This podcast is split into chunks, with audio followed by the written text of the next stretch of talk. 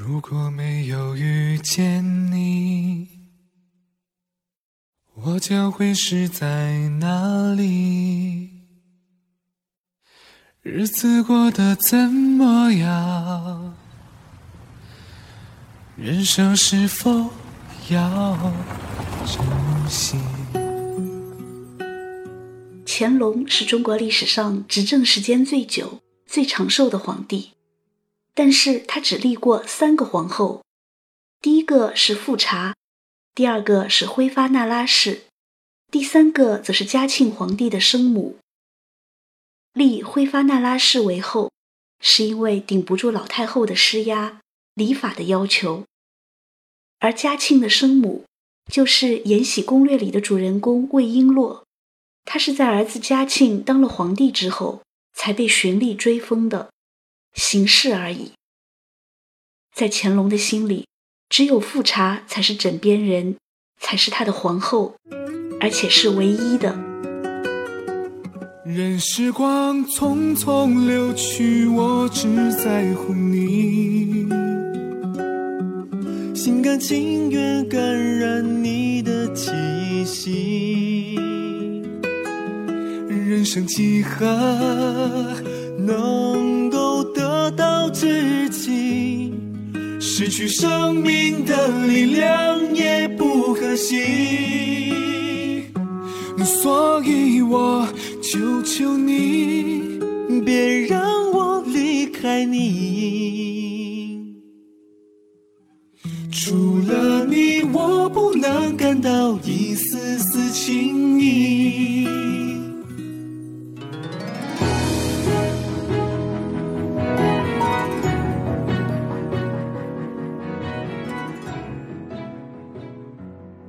察皇后出生在满洲镶黄旗，是八旗中的最高旗，家世显赫。在雍正五年的一场选秀上，雍正一眼就为乾隆相中了富察家的女儿。当时乾隆已经被内定为继承人，雍正不只是在给乾隆选妻，也是在给大清选后。富察很明白自己的身份和位置。她不仅仅是一个妻子，更是这个统治万民的男人的左右手。她需要奉献的不仅仅是独一无二的爱情，还有对君王的理解和包容，而这些都需要至高无上的智慧以及海阔天空的胸怀。富察就像乾隆身上的一块贴身暖玉。他能够一早就感知皇上的体温，调节他的愁闷，日夜不离地守护着他。一年秋天，乾隆带着皇后去打猎，聊起了先祖们当年创业的艰辛。乾隆说：“那时候的衣服上如果有鹿尾绒毛的缝边，就已经是很好的装饰了，哪像现在的八旗子弟。”骄奢淫逸，穿金戴银。乾隆只是这么随口提了几句，富察就记在心里。他在回宫之后，特意去找来鹿尾绒毛，绣了一个小荷包送给乾隆。后来乾隆特别喜欢这个小荷包，终生都把它带在身上，形影不离。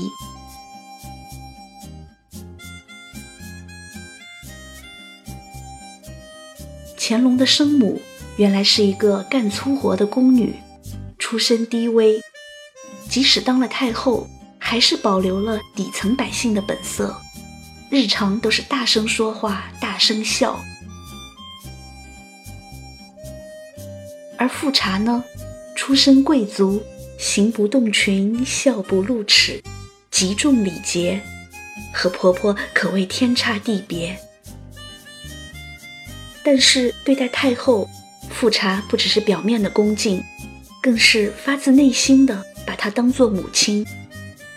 太后的日常起居、用膳、养病，都是富察悉心照料，不用宫女动手。老太后特别喜欢这个儿媳妇儿，甚至一天都离不开她。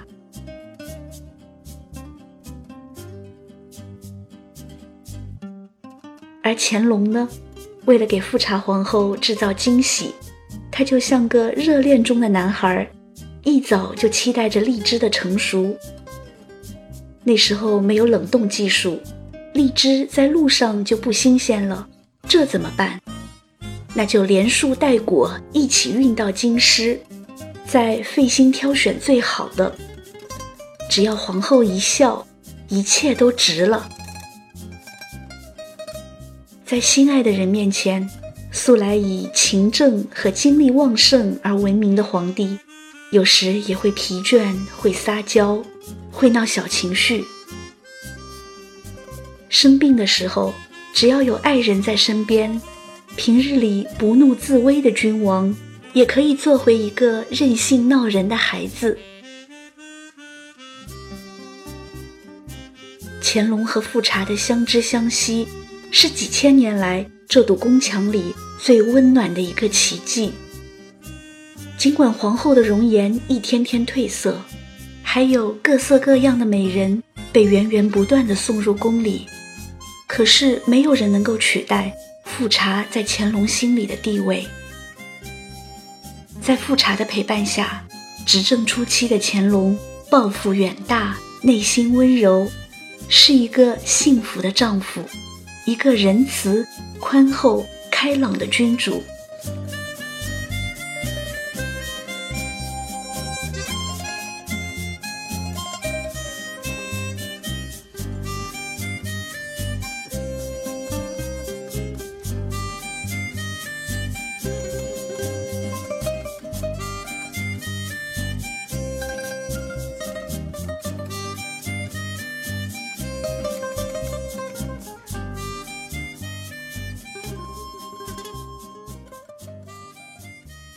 雍正八年，乾隆和富察婚后的第三年，富察就为乾隆生下了一个儿子。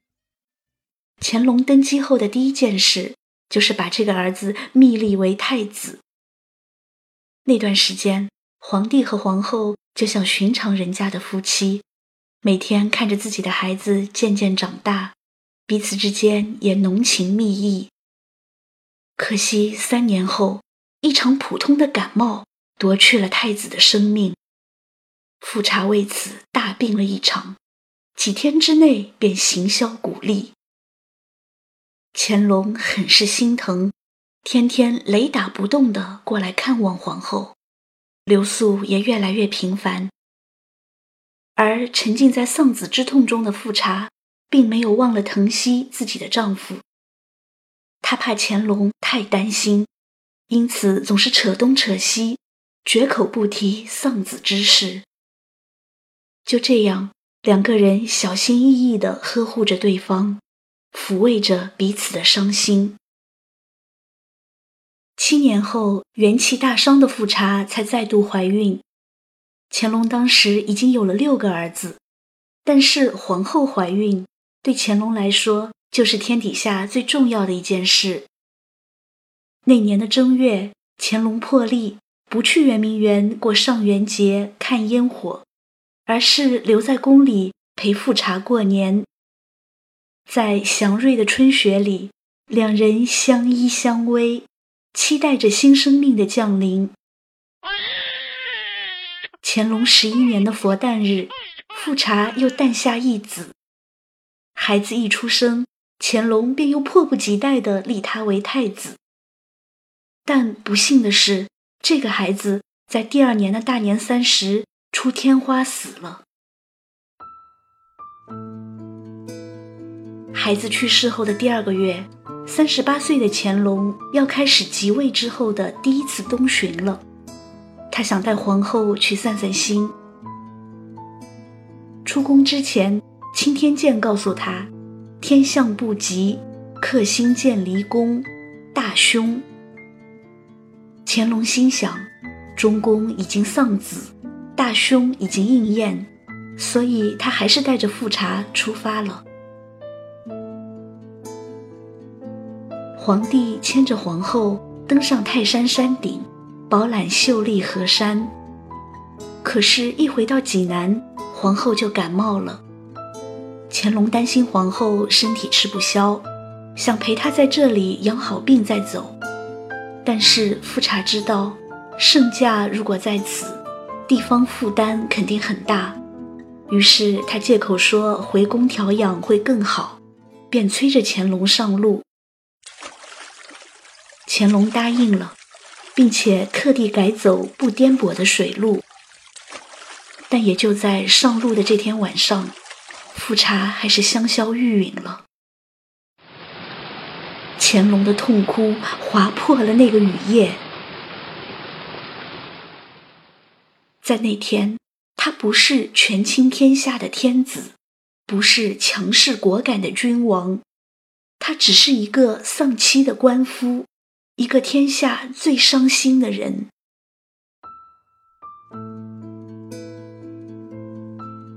乾隆即位十几年来，一直都宽厚温和。他对自己的要求很高，希望一举一动都能成为后世典范。但是富察皇后的去世，使乾隆一夜之间变成了暴君。负责撰写悼词的翰林院有一处满文译错了，杀。葬礼上要用的金册。不够精致，工部全部问罪。祭祀的桌子擦得不够干净，光禄寺全员降职。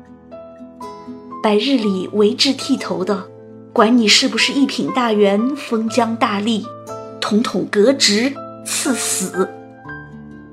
葬礼上有两个皇子表现得不够伤心，乾隆怒斥：此二人断不可承继大统。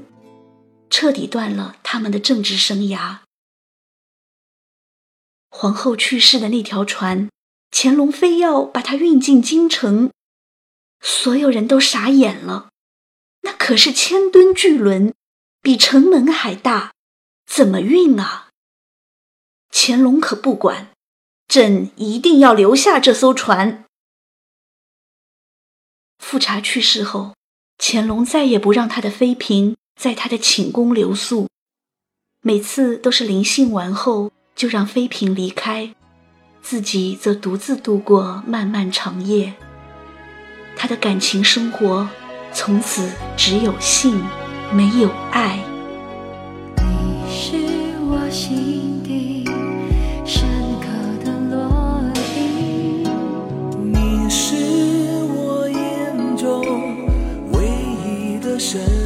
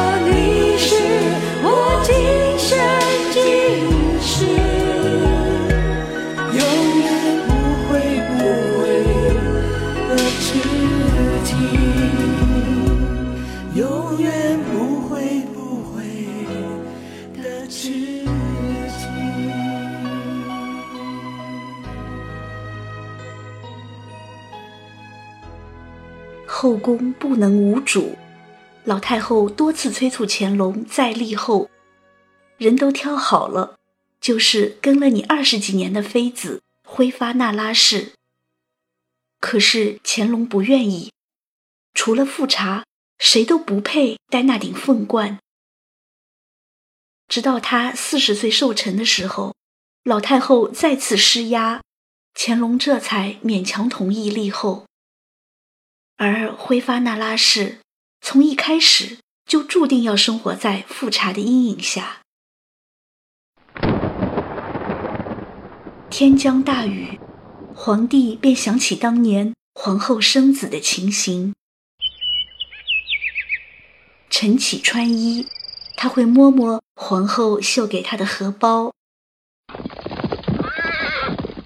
围场狩猎，他会想起当年和皇后一起策马。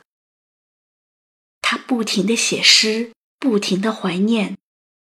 六十大寿，喜获玄孙，四季变换，人生的每一个片刻，他都不忘写诗告诉富察。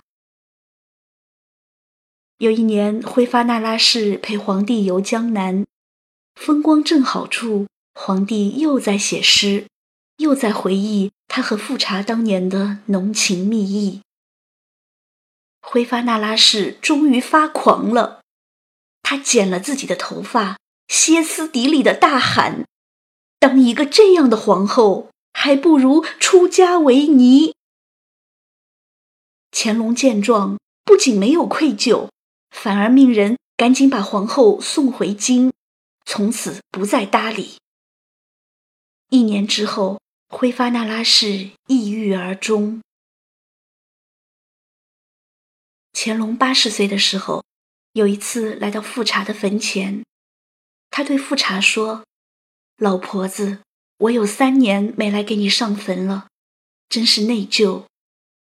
我现在八十了，他们都说我能再活二十年，但我不想活那么久。我太想你了，真想和你早点见面啊！究竟是什么？”能让皇帝连长生不老都不想要了，可能真的只有爱情吧。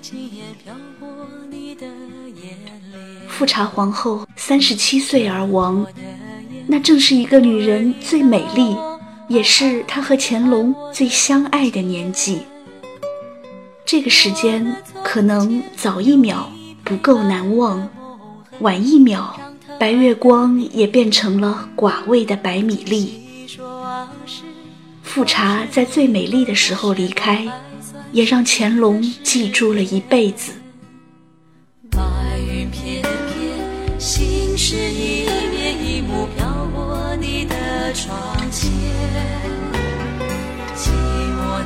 窗，请开启我被岁月紧锁的思念。我的思念，有你牵挂的心和一首叫做誓言。如今细说往事，往事如烟，我是否还算是你的从前？往事总，说梦的演变。多年以后，是否还？